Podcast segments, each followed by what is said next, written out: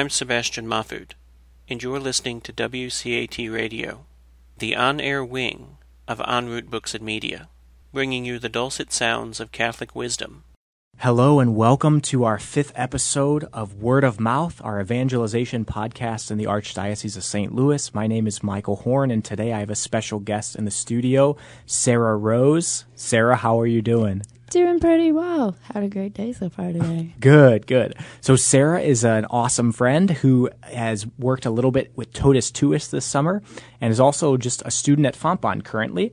And Sarah is 22. She doesn't mind me telling you all that. And so I'm just going to invite Sarah to share a little bit about herself as we begin our fifth episode today, just on word of mouth. And so, Sarah, what's going on? What do you want the audience to know about you?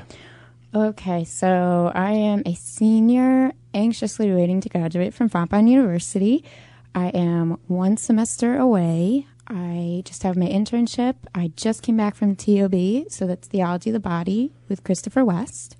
It was amazing, blew my mind out of the water, and I love hockey. I am so sad that the Blues only made it, I don't know how many rounds, and then I love soccer, so it's pretty good for the summer. I love Coldplay. Okay. Coldplay is amazing. Everybody should hear A Sky Full of Stars. It will just bring you like serenity with God in a way. also great joy. And then I love road trips. So last year I went to Boston and this year I went to Pennsylvania and then Bismarck. Awesome. Yeah. Very good. Yeah. Well, that's awesome. And if I recall correctly, you have somewhat of an interesting major at Fontbonne. Can you tell us what you're studying? I am studying, so I am the only one in my major. Okay. Only one. So I am studying public policy and advocacy specialized on the family. Excellent. Very Yeah. good. Awesome. Well, thank you, Sarah. Thank you for joining me today, and I look forward to just hearing about your story. So, as we get started here, just if you could take a couple minutes to maybe share your faith journey with us. Just how has your faith journey been as you've journeyed through these 22 years of life? And can you explain maybe a vivid encounter that you've had with our God that has really impacted or changed your life? So I'll start with the encounter. The encounter happened actually around the time that we met. Okay. It was at a summer retreat at Seven Holy Founders, and we were in adoration. And what happened was, is while we were kneeling and looking at the Eucharist, all I could see was the Eucharist, just bright, pure light. And when I looked away, I was like, I can see everything again. So I was like, no, no, no, no, go back to Jesus. Let's look at Jesus. So it's just this bright light. I had so much joy inside of me, like it was just coming out of me, overflowing. Yet so much peace that I was crying. And then another encounter like that during adoration happened at Steubenville, a little bit more powerful, but it just kept building on and on one another. And actually, it turned into a series of saying yes to God over and over, where my devotion to the Annunciation came. And I absolutely love Mary's fiat because it's that total open and receiving of Jesus Christ in mm-hmm. your life. Yet there's also that suffering, but that suffering brings great joy. So, what I've been seeking is interior peace. How can I find interior peace with God? And whether that be through little devotions through the day, like saying the Angelus in the morning and in the afternoon, the Rosary, and then like Divine Mercy. And actually, I learned I love holding those little oxidized medals that you get of saints. Mm-hmm. I would always wear them, and I'd be like, people would be like, "You have so many on. What do you do?" And I'm like, well, I actually took them off and I started praying with them and making more of an intimate encounter with Christ and those saints to make it more meaningful in my prayer and just more honest. And so it helped me actually learn more of that language with God on like, what is He saying? What do I really need?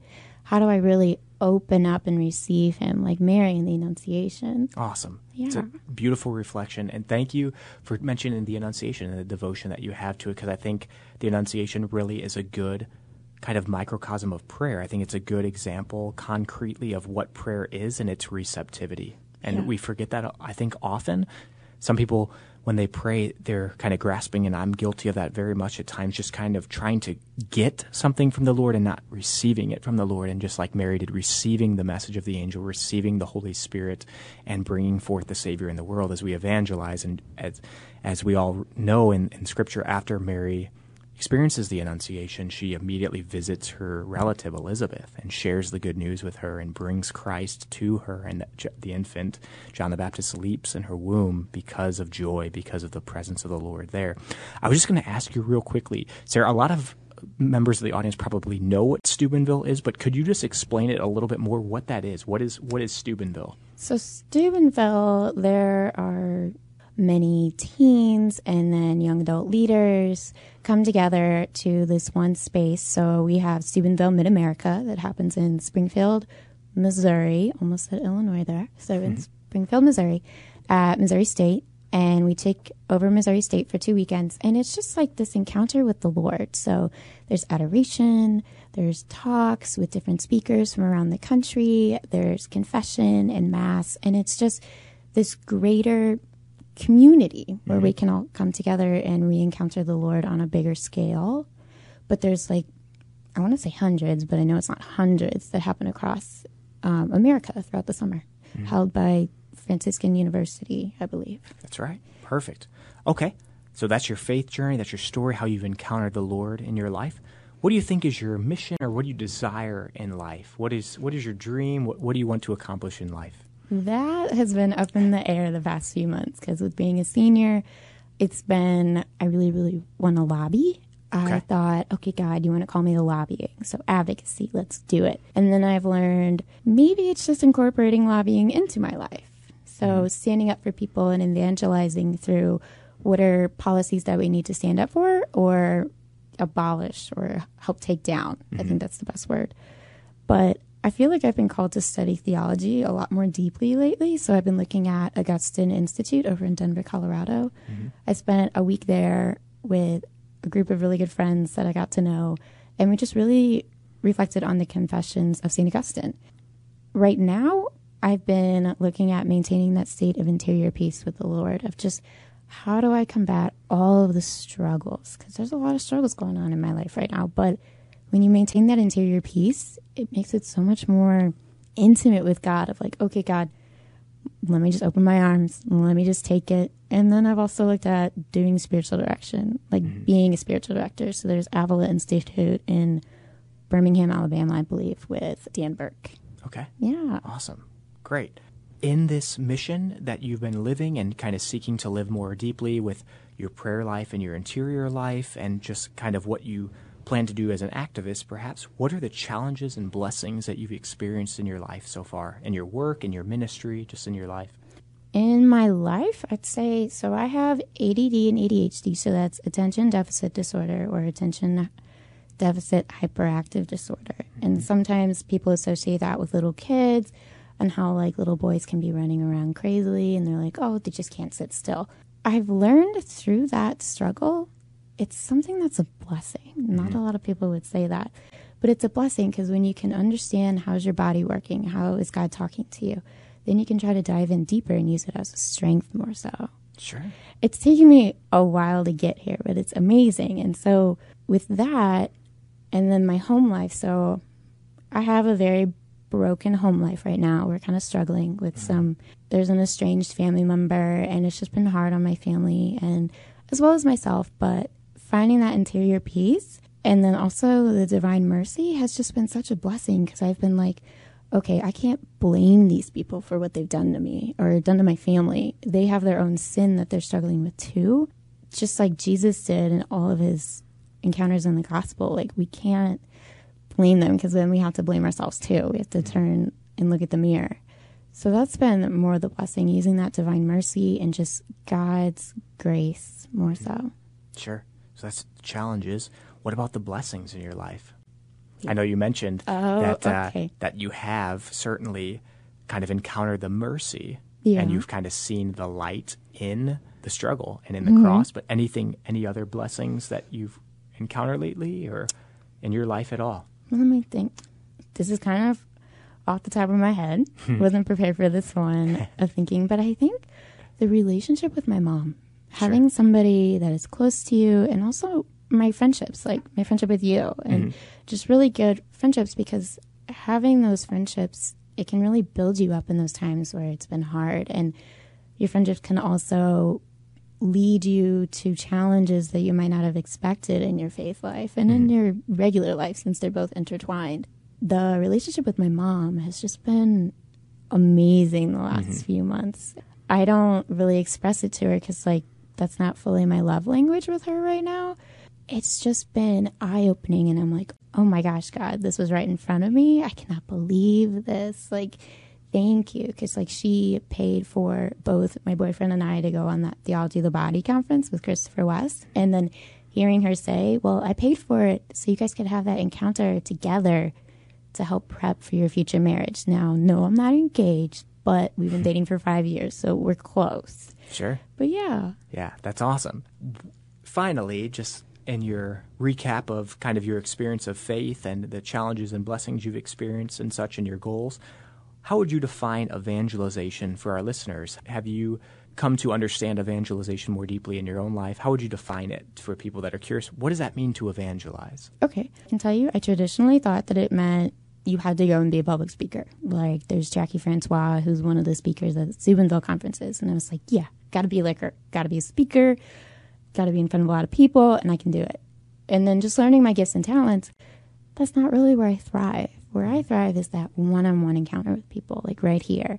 It's building that intimate relationship with people, getting to know them in their struggle and also in their highs, like their joys in life. Mm-hmm. Because then you get to watch them grow. You get to see their sufferings on their own cross, but then they get to share that with you as well. That's where I see it the most because then you get to love people just as God loves them intimately. Because it kind of reminds me of Mother Teresa, like loving the murderer, but also loving like the most tiniest baby. Mm-hmm. Yeah.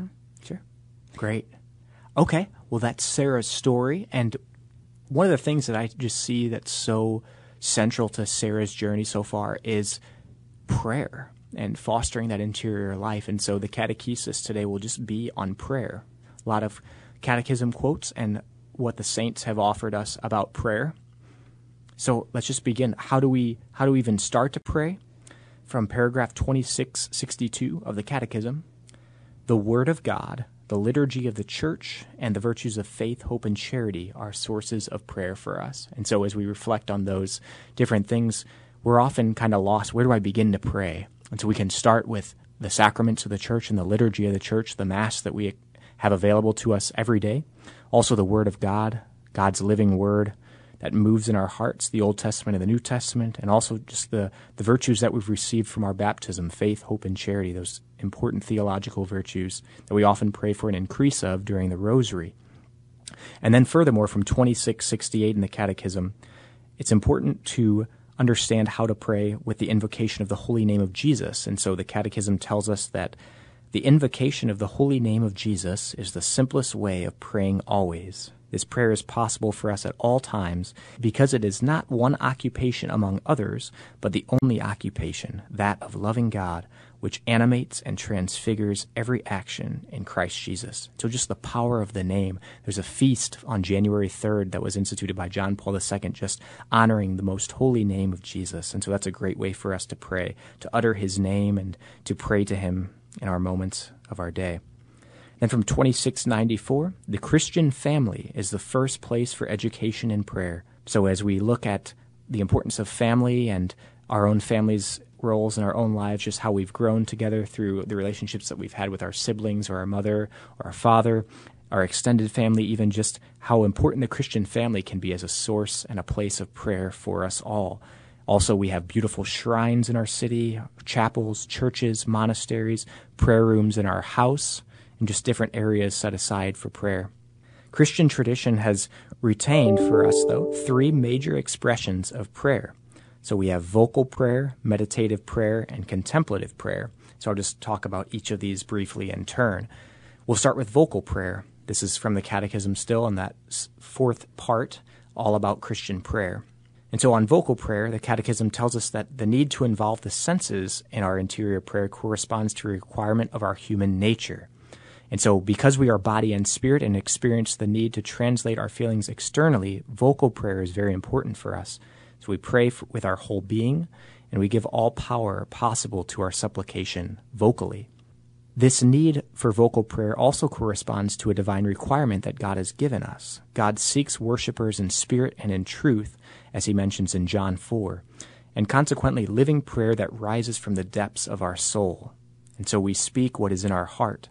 He also wants our external expression that associates our entire body and our entire being with our interior prayer.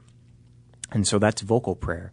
Secondly, meditative prayer engages our thoughts, imagination, emotions, and desires. So, this mobilization of our faculties is necessary for us to deepen our convictions of faith. It also prompts the conversion of our heart and strengthens our will to follow our Lord. Christian prayer tries above all else to help us meditate on the mysteries of the life of Christ, as in Lectio Divina or the Rosary. And so, Lectio Divina, the Rosary, even the Divine Mercy Chaplet can all be great moments for us to ponder and reflect and meditate on the mysteries of the life of Christ, whether it's from the lens of ourselves, the lens of Christ Himself, or the lens of the Blessed Virgin Mary, His Mother. So, this form of prayerful reflection, of meditation, is of great value for us, but it can even go further to the knowledge and the love of our Lord Jesus to union with Him. And so in that meditation, we seek union with Him that takes its highest form in the third form of prayer, which is contemplation.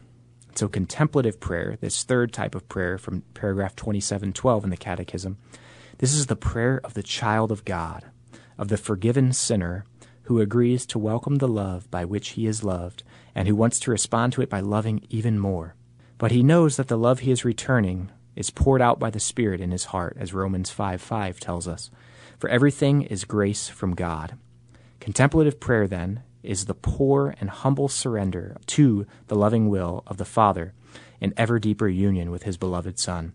And so, in different parts of this passage in the Catechism, different saints especially have described contemplative prayer as a communion of love, a gaze of faith fixed on Jesus, hearing the Word of God, silence, and union with the prayer of Christ.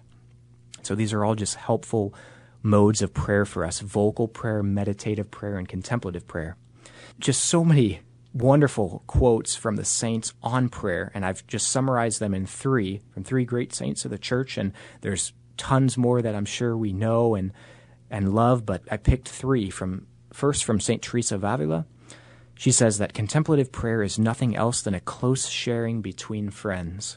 It means taking time frequently to be alone with Him who we know loves us.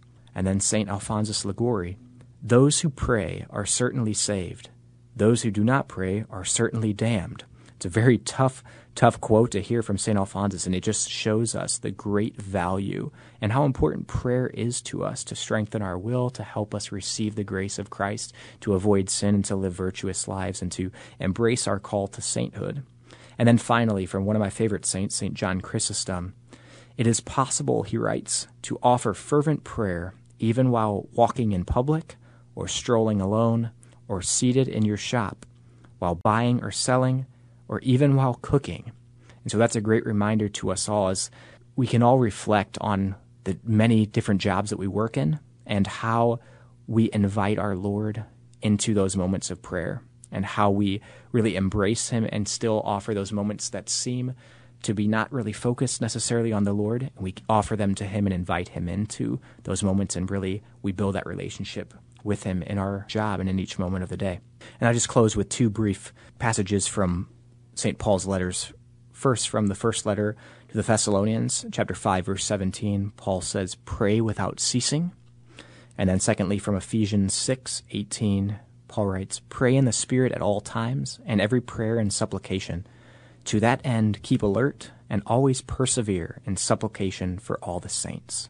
So, prayer can take a form of gratitude or adoration, and it also helps us to maybe confess our sins in our prayer, and also to offer supplication for those that we know and love, for ourselves, and special intentions that we have. So prayer is rich in our tradition of 2,000 years in the Catholic Church, and so this is just kind of a summary of, of the importance of prayer and the types of prayer that we have available to us, but there are certainly others. And so we'll close today with our beautiful reflection on prayer from Sarah Rose and just her, her faith journey and the role of interior peace and reflection in her own life. We'll just close with her practical advice for all of us as we continue to seek to evangelize and certainly taking care of the interior life that we have. And so, Sarah, any closing words for us as we continue our mission of evangelization? I would first say that always invite the Holy Spirit into your relationships and interactions with people because that's that same of how saying yes to the fiat in that Annunciation of Mary, like asking the Holy Spirit, like work through me, allow me not to be self reliant, and say something that may not lead that person to God. I would say know yourself and understand your gifts and talents, like your strengths and your weaknesses. Like where do you thrive best? Like I saw one-on-one encounters were a lot better than public speaking because I love making personal, close relationships with people rather than freaking myself out on a stage and messing up. I thought of a third one, but actually, I want to change it too because something you said pointed out to me devotion in the sacraments. Because the sacraments are so important. I've actually grown more in daily confession, really trying to work on daily mass, but weekly confession has been so life changing for me. It's made me reflect more on how am I growing towards God or how am I stepping away from God? And it's really made me like work interiorly and remain aware of how am I living that devout Catholic life? The last one would be trust your ability to state the truth, even if it seems harsh, but be aware of your tone and your delivery because there will be times where it's hard and somebody doesn't want to hear what you're saying. They might be resistant, but what you're saying is going to be true if you know it's honest and true. And that's hard because, like, the life of the prophets was pretty hard because, like, mm-hmm. they had resistance as well. I can just think of a few, like, I think it was Jonah and Nineveh. Mm-hmm. Sure. Yeah. yeah. Awesome. Well, thank you so much for your time, Sarah. This was awesome, and it was great to be with you. And this is, again, just a reminder this is our fifth episode of Word of Mouth, and you can access these on the SoundCloud account for the Archdiocese of St. Louis and also on our page on the archstl.org website at the Office of Laity and Family Life under the Evangelization tab. So this is Sarah Rose, our guest today. I'm your host, Michael Horn. It's good to be with you all. May God bless you. Thank you. We hope you enjoyed the program and will join us back for another show on WCAT Radio. This is Sebastian Mahfood. Good day.